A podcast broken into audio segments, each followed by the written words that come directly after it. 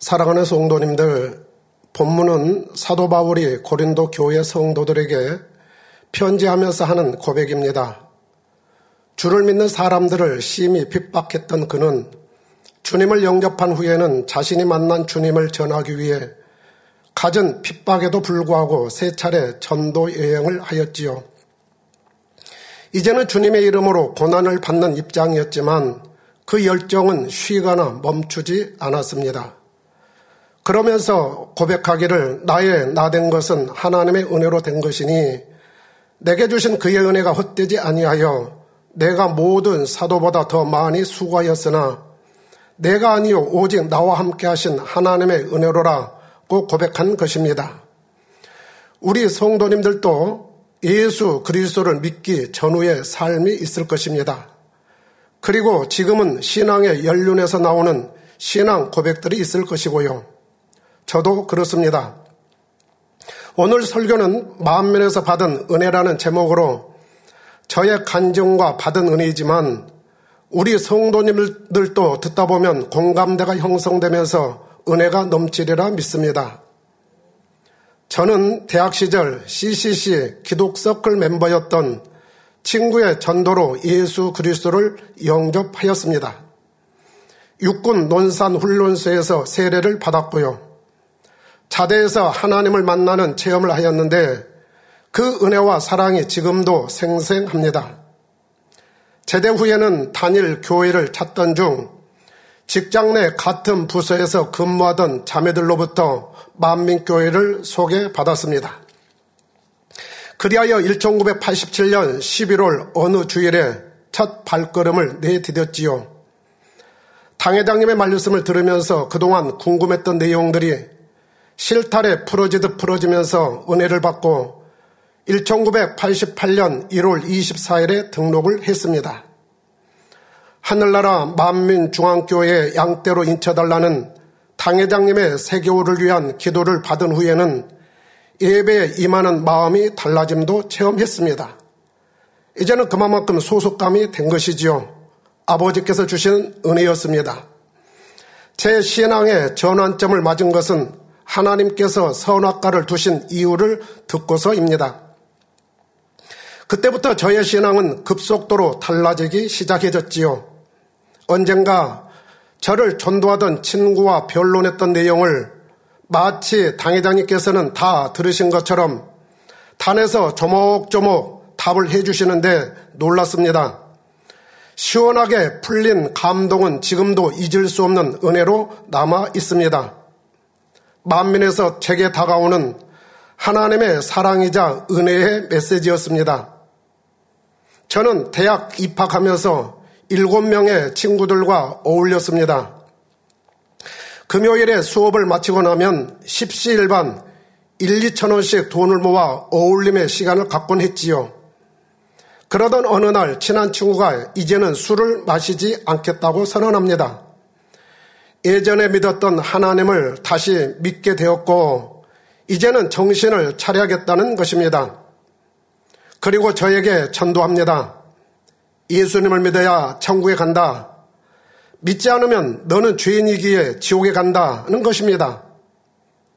얼마나 확신이 있으면 저렇게 자신있게 말할까 생각도 들었지만 착해 보이는 사람들과 함께하는 서클 활동이 부러운 생각도 들었습니다. 그렇지만 너 지옥 간다는 말에 걸림이 되니 저는 귓결에 들었던 성경 지식으로 친구에게 반박을 했습니다. 내가 왜 죄인인데? 왜 지옥 가는데? 하나님이 전지전능하시고 사랑의 하나님이시라며? 그렇다면 왜 선악과를 두셨는데? 선악과가 안 좋은 것인 줄 아셨으면 그때라도 뽑아서 버렸어야지. 그대로 두고 먹지 말라고만 하셔?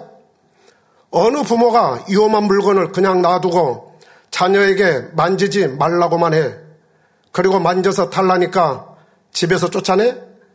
사랑의 하나님 맞으셔? 그리고 전지전능하신 하나님은 맞는 거야? 한 번 만들어 놓은 것 어쩔 수 없어서 둘 수밖에 없다고 치자.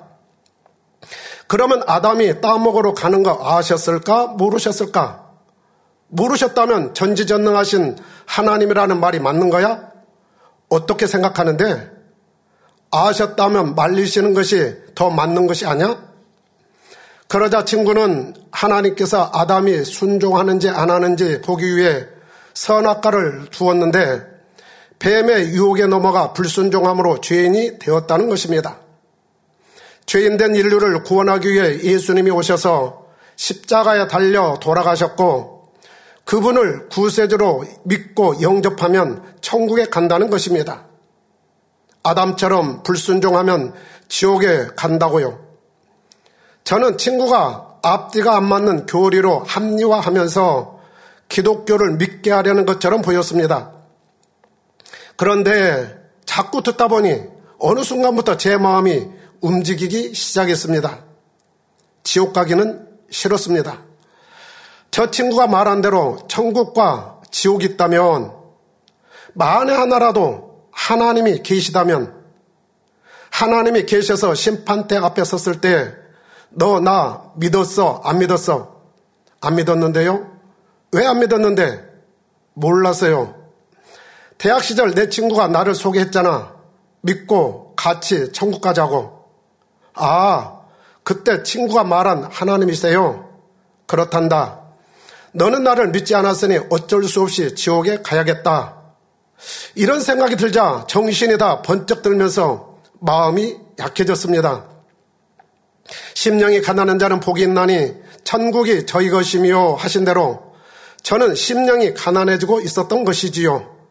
선한 양심이 하나님을 향하여 찾아가고 있었던 것입니다. 그러면서 이런 생각도 하게 되었습니다. 믿져야 본전이다. 하나님이 안 계시면 무로 돌아가고 상관이 없겠지만 만에 하나라도 하나님이 계시다면 지옥도 있다는 것이니 나는 천국에 가는 길을 선택해야겠다는 생각이었습니다. 친구에게 너나 잘 믿어라 했던 생각을 바꿨습니다. 더 이상 반박하고 싶은 생각도 없어졌습니다. 그러면 어떻게 하리 였습니다. 친구는 다시 사형리 전도 책자를 꺼내 읽어주면서 소개합니다. 순순히 그 내용에 집중해가는 저의 모습이었습니다.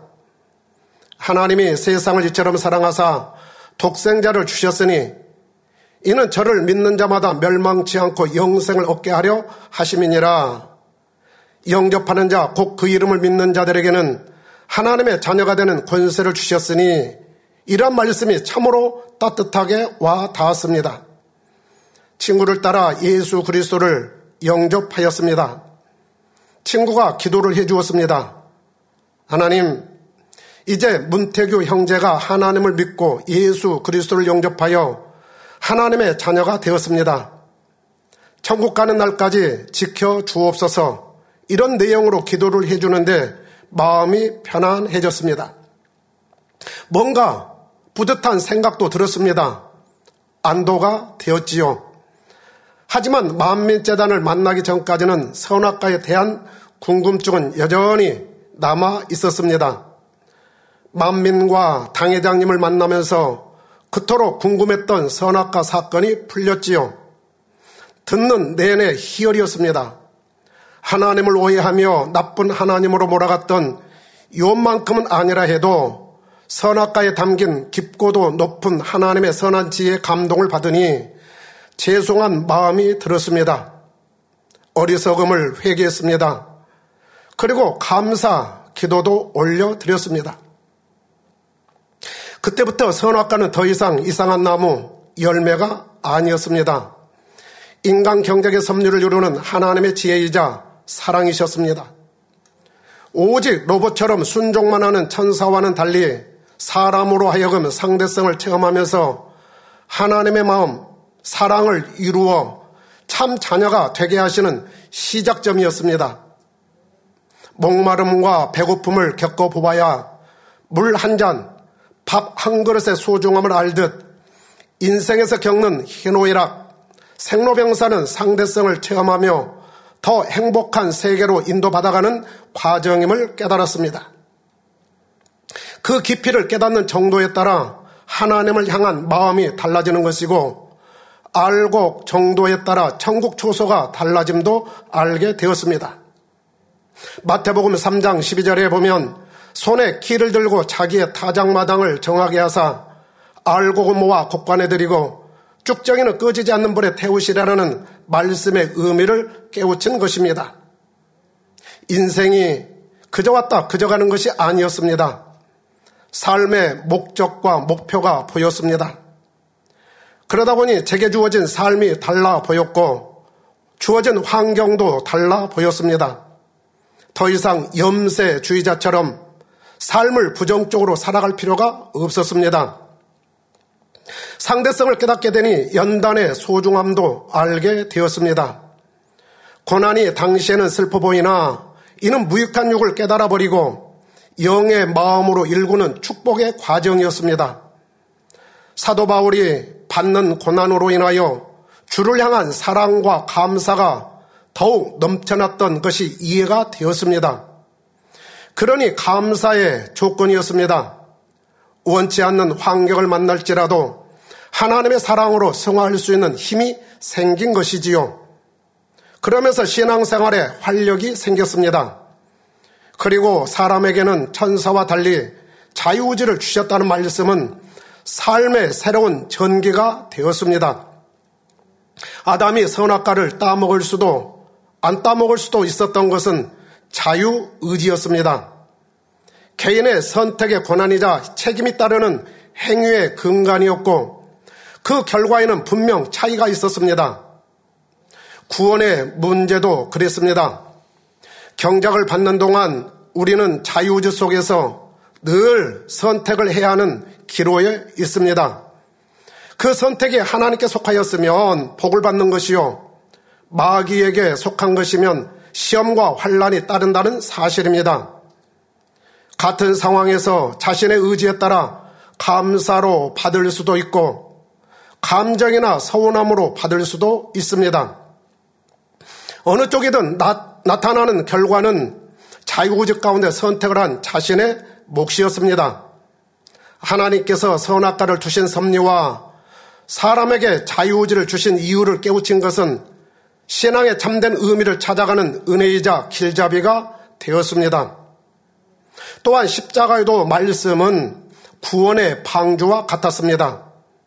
하나님의 말씀에 순종하여 지어진 노아의 방주는 노아와 그의 가족들이 대홍수 심판에서도 구원을 받을 수 있었던 공간이었습니다. 세상과 구별되었습니다. 하나님의 금볼의 빛으로 둘려있는 공간이자 하나님과 교통하는 공간, 하나님의 은혜와 사랑이 함께하는 공간이었습니다. 십자가의 도에도 그렇습니다.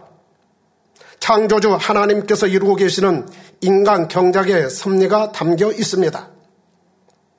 예수 그리스도의 구속사, 성령의 역사에 관한 내용이 담겨 있습니다.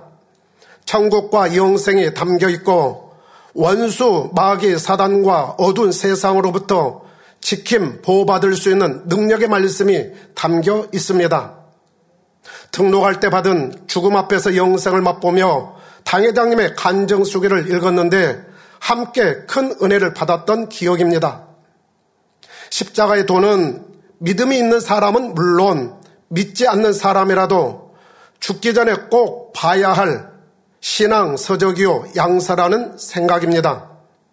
마지막 때를 살아가고 있는 기도, 기독교인들이 꼭 알아야 할 영적 신앙의 기본적인 좌표가 들어있고 꼭 알고 무장해야 할 구원의 도가 담겨 있으니까요. 기독교의 핵심 교리는 구세주이신 예수 그리스도를 믿으면서 시작됩니다. 그러다 보니 어떤 사람들은 예수님만이 구세주가 된다는 말에 기독교는 배타적이고 독선적이다라는 말을 하기도 합니다. 저도 처음에는 왜 예수님을 저리도 강조하는가라고 생각을 했었습니다. 그 수수께끼 또한 당회장님의 설교, 예수가 왜 우리의 구세주가 되시는가라는 말씀을 들으면서 풀렸습니다. 예수 그리스도는 우리 인생에게 하나님의 한없는 은혜이자 사랑이었습니다. 구원받는 관문임을 알게 되면서 너무도 쉽게 이해가 되었습니다. 영의 세계가 그렇더군요. 알고 나면 너무너무도 쉬운데 깨닫기 전에는 너무너무 어렵다는 것입니다.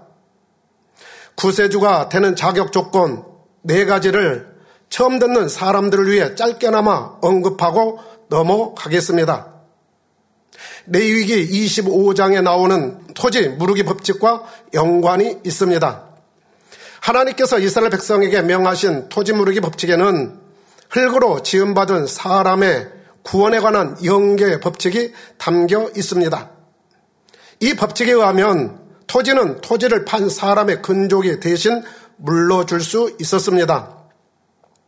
따라서 인류를 구원할 구세주 조건은 첫 번째는 사람이어야 합니다.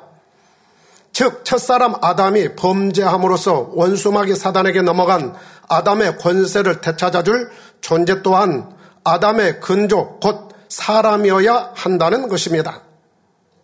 인류의 구세주가 되기 위해서는 먼저 이 조건에 부합해야 하기에 예수님께서는 하나님의 아들이시지만 사람의 모습으로 태어나셨습니다. 두 번째는 아담의 후예가 아니어야 합니다. 아담의 후손은 모두가 다 죄인입니다. 죄인은 죄인을 구원할 수 없습니다. 아담의 후손은 모두 부모로부터 원죄를 가지고 태어나기에 예수님께서는 사람의 정자와 난자가 아닌 성령으로 잉태되어 나셨습니다. 아담의 후예가 아닐 뿐더러 원죄가 없으십니다. 세 번째는 힘이 있어야 합니다. 영계에서는 죄가 없는 것이 힘입니다. 예수님은 원죄 없이 태어나셨고 오직 말씀대로 사셔서 자범죄도 없으셨습니다. 로마서 육 장 이십삼 절에 보면 죄의 싹은 사망이라는 영계법이 있는데 예수님께서는 죄가 없으시기에 사망 곧 원수마귀를 이길 힘이 있으셨습니다. 네 번째는 사랑이 있어야 합니다. 비록 토지 물을 힘이 있는 근족이 있다 해도 그에게 사랑이 없으면 되찾아줄 수 없습니다. 이처럼 죄인들을 구원하기 위해서는 온전히 희생할 수 있는 사랑이 있어야 합니다. 예수님께서는 우리를 사랑하셨기 때문에 묵묵히 고난의 길을 가셨습니다. 아무런 죄가 없으심에도 우리를 구원하기 위해 죄인들이 져야 할 나무 십자가에 친히 달려 속죄의 피, 보혈을 흘려주셨습니다. 예수님은 죽으셨으나 무덤에 장사된 지 삼 일 만에 다시 살아나셨습니다. 죄가 없으셨기에 사망 권세를 깨뜨리고 부활하심으로 인류 구원의 섭리를 이루셨습니다. 영계법은 오직 죄를 지은 사람만이 사망의 형벌을 받아야 합니다. 그런데 원수마귀는 악한 자들을 사주해서 원죄도 자범죄도 없는 예수님을 죽게 했으니 바로 죄의 삭은 사망이라는 영계법을 어긴 것입니다. 그러나 죄 없으신 예수님께서는 죽음에서 부활하셨고 이로 인해 원수마귀는 예수 그리스도를 믿고 영접하는 사람들을 다시 하나님의 자녀로 내어줄 수밖에 없게 되었습니다.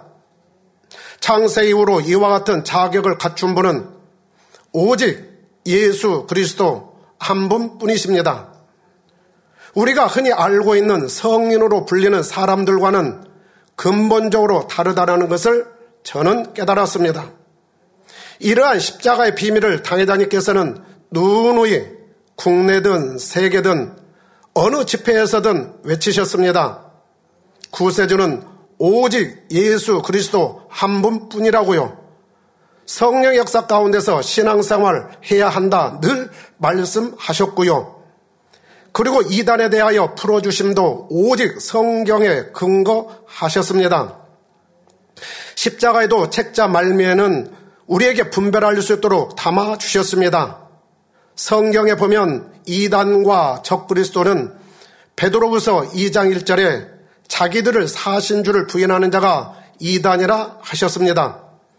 요한일서 이 장 이십이 절에서는 예수께서 그리스도이심을 부인하는 자 아버지와 아들을 부인하는 그가 적그리스도라 하셨고 요한 이 서 일 장 칠 절에서는 예수 그리스도께서 육체로 임하심을 부인하는 자가 미혹하는 자요 적그리스도라 하셨습니다. 그러시면서 당회장님께서는 우리에게는 단지 누구라도 자기적인 교리나 생각이 다르다여 이단이라고 해서는 안 된다고 하셨습니다. 자칫 성령, 회방, 거역, 모독이 될 수 있기에 함부로 성령의 역사 가운데 예수 그리스도를 믿는 교회와 목회자를 이단이라고 해서는 안 된다고도 하셨습니다. 사함받지 못할 죄가 될 수 있기 때문에 삼가 조심해야 한다 하셨지요. 판단 정죄로 짐짓 악을 행하면 더 큰 형벌이 있기 때문임을 성경으로 말씀으로 깨우쳐 주셨습니다. 이러한 분별력을 갖게 되니 감사했습니다. 모르고 짓는 죄도 죄이지만 알고 짓는 죄는 더 크다 하셨으니까요. 이렇듯 생명을 살리는 말씀으로 은혜받은 저로서는 제 자신이 주님을 영접하고 하나님의 자녀가 되었다는 것이 신기할 정도로 여겨졌습니다. 제 자신이 신비롭기까지 느껴졌지요. 이러한 영적인 비밀을 모르고 삶을 살았을 수도 있는데 말입니다. 전 세계 인구 중에서 이와 같은 은혜를 받은 사람이 얼마나 될까를 생각하면 감격입니다. 이것이 만민에서 받은 은혜 중에 은혜입니다. 또 다른 은혜는 상급을 바라보게 한 신앙관이었습니다. 신앙생활은 교회에 출석하면서 예배만 드리면 되는 줄 알았습니다. 교회 봉사는 은혜를 입은 분들이 하고 일반 성도는 예배에 참석하여 기도, 찬양, 헌금을 드리면 되는 줄 알았습니다. 자칫 교회만 왔다 갔다 하는 썬데이 크리스천이 될 수도 있었지요. 그런데 은혜를 받고 보니 그것이 다가 아니었습니다. 마태복음 십일 장 십이 절에 보면 세례 요한의 때부터 지금까지 천국은 침노를 당하나니 침노하는 자는 빼앗느니라 하셨고 히브리서 십일 장 육 절에서는 믿음이 없이는 기쁘시게 못하나니 하나님께 나아가는 자는 반드시 그가 계신 것과 또한 그가 자기를 찾는 자들에게 상 주신 이심을 믿어야 할지니라 하셨습니다. 말씀을 듣고 보니 참된 신앙생활은 천국을 침노해야 하고 상 주신 이심을 믿고 바라보며 충성해야 함을 알게 되었습니다. 만민에서는 단순히 예배 의식에만 참여하는 것이 아니었습니다. 하나님의 마음을 찾아가는 은혜의 시간이었습니다. 예배를 신령과 진정으로 드려야만 하는 이유를 알게 된 것이지요. 심령 천국을 이루고 공력을 쌓아가는 힘을 공급받는 참으로 소중한 시간이었습니다.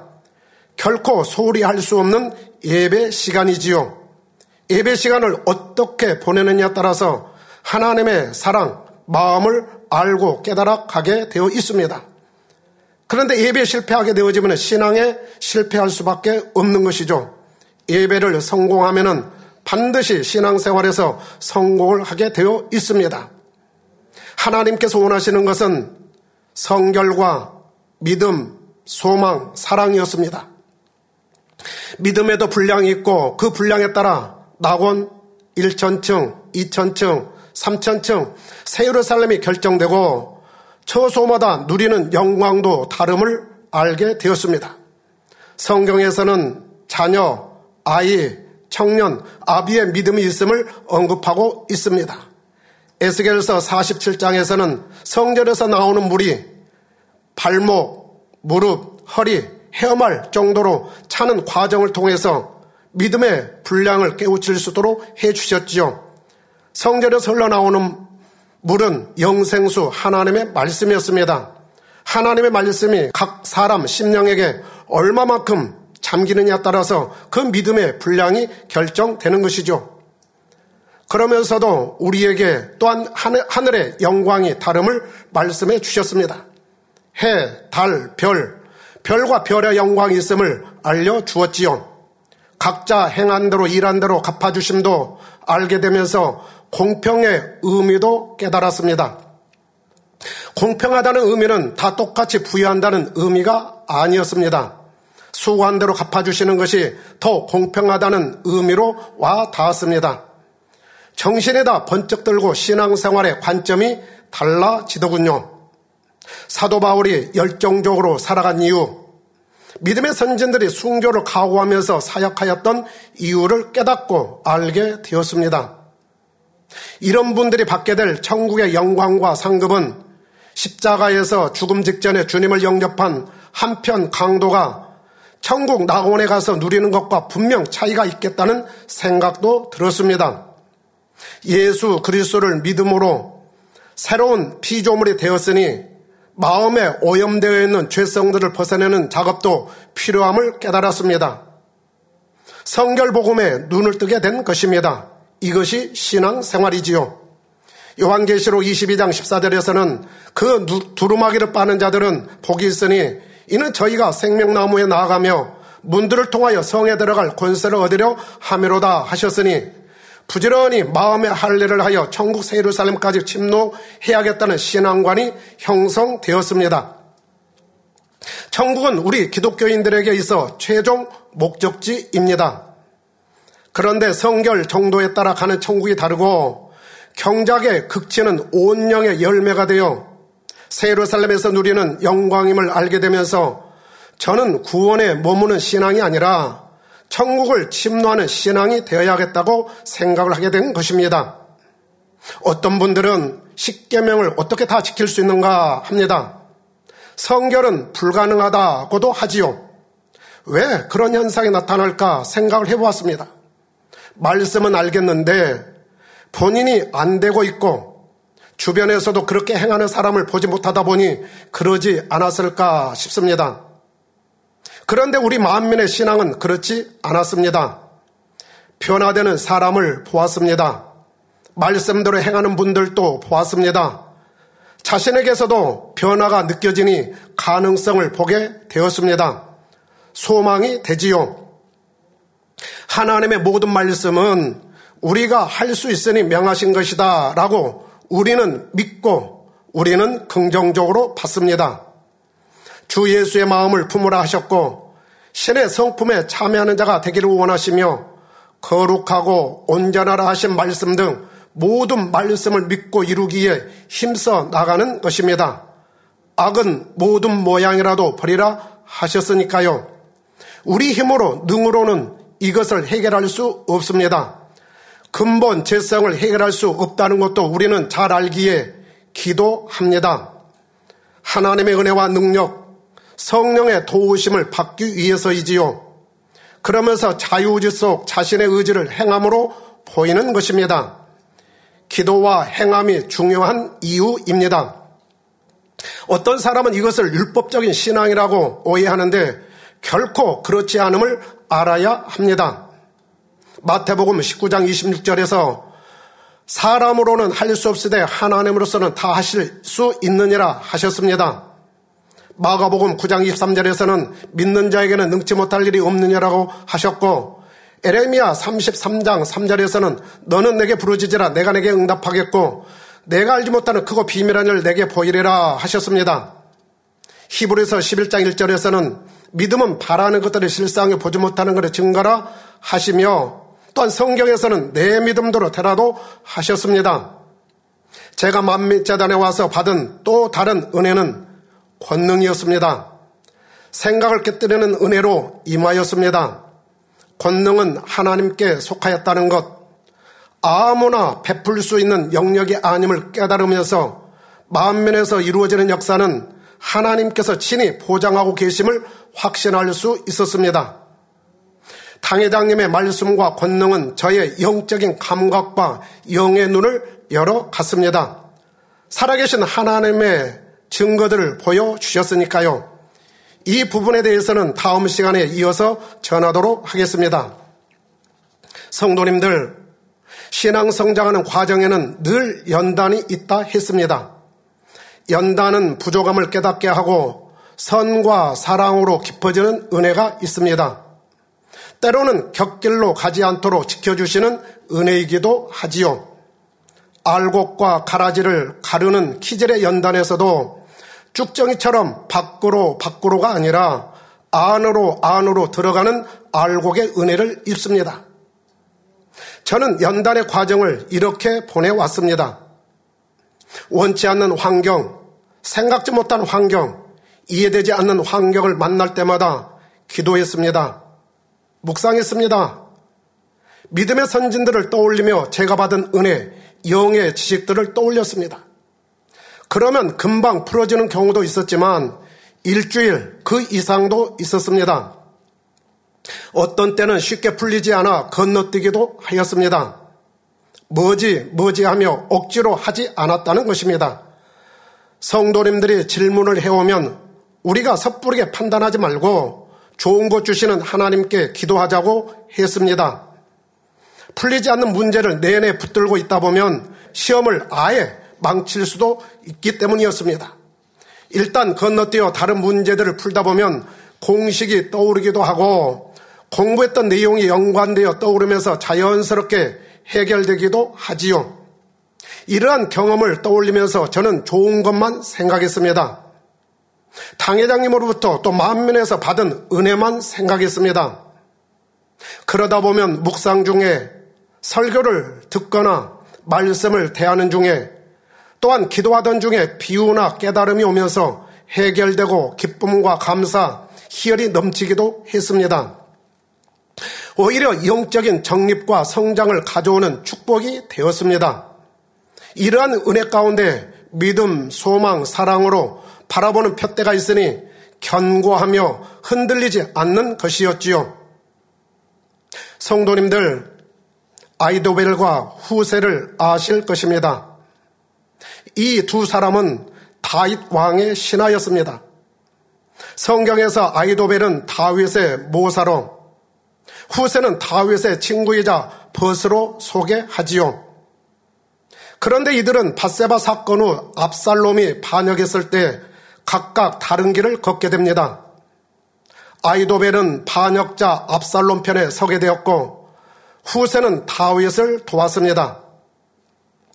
압살롬은 도망길에 오른 다윗을 어떻게 할지를 두 사람에게 각각 물었습니다. 아이도벨은 도망하고 있는 다윗을 바로 추격하여 힘이 약할 때 죽이자고 했고, 후세는 다윗과 따르는 사람들은 지금 곰이 새끼를 빼앗긴 것 같이 격분되어 있을 뿐 아니라 병법에 익은 사람이니 더 정비한 후 실행하자고 했습니다. 압살롬은 후세의 의견을 수렴하게 됩니다.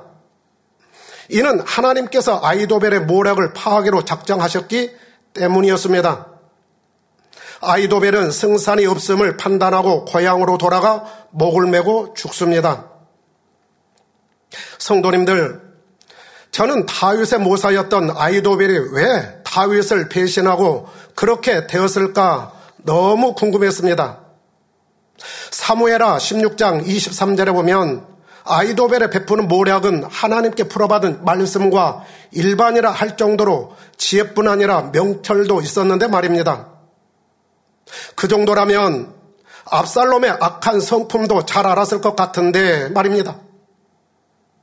성경에 자세한 내용이 기록되어 있지 않기에 자세는 알 수 없습니다만 그의 가족관계를 보면서 유추해 보았습니다.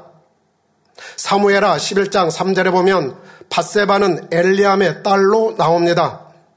그리고 사무엘하 이십삼 장 삼십사 절에는 엘리암은 아이도벨의 아들로 소개되지요. 이 계보를 볼 때에 이것으로 보면 밧세바는 아이도벨의 손녀딸이었습니다.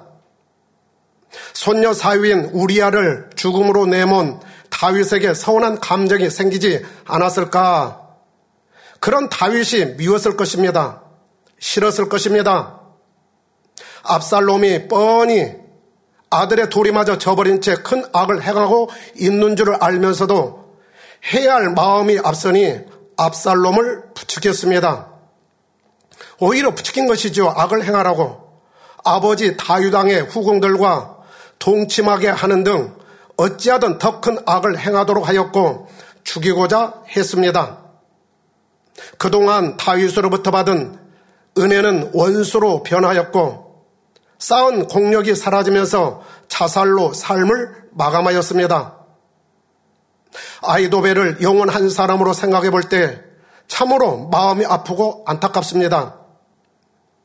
그 명철함으로 하나님께 속한 선을 분별해냈더라면 어떠했을까? 정과 욕심을 버리고 받은 은혜를 생각하면서 진솔하게 하나님께 기도했더라면 어떠했을까?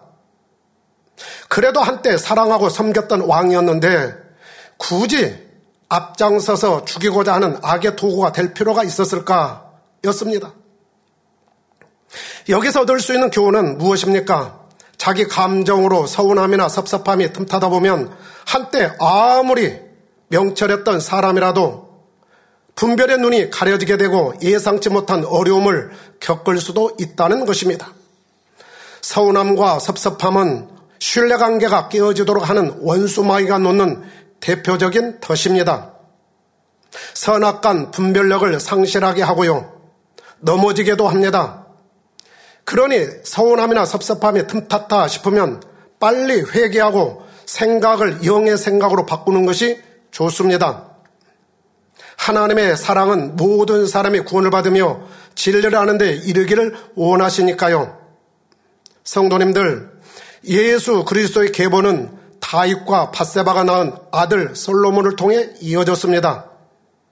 아이도벨과 같은 사람의 생각과 하나님의 생각하고는 분명 차이가 있음을 보게 되지요.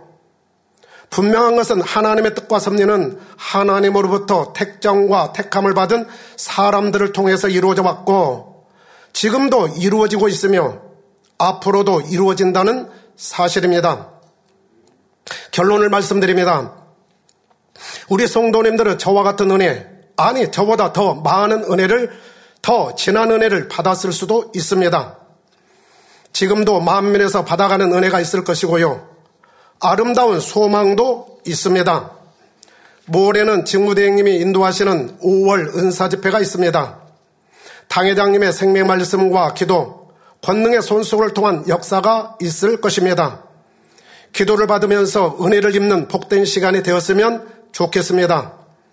성도님들, 늘 받은 은혜를 소중히 간직하시고 계속해서 받을 은혜로 새로워지면서 행복하고도 충만한 신앙생활이 되시기를 존귀하신 우리 주 예수 그리스도의 이름으로 기원합니다.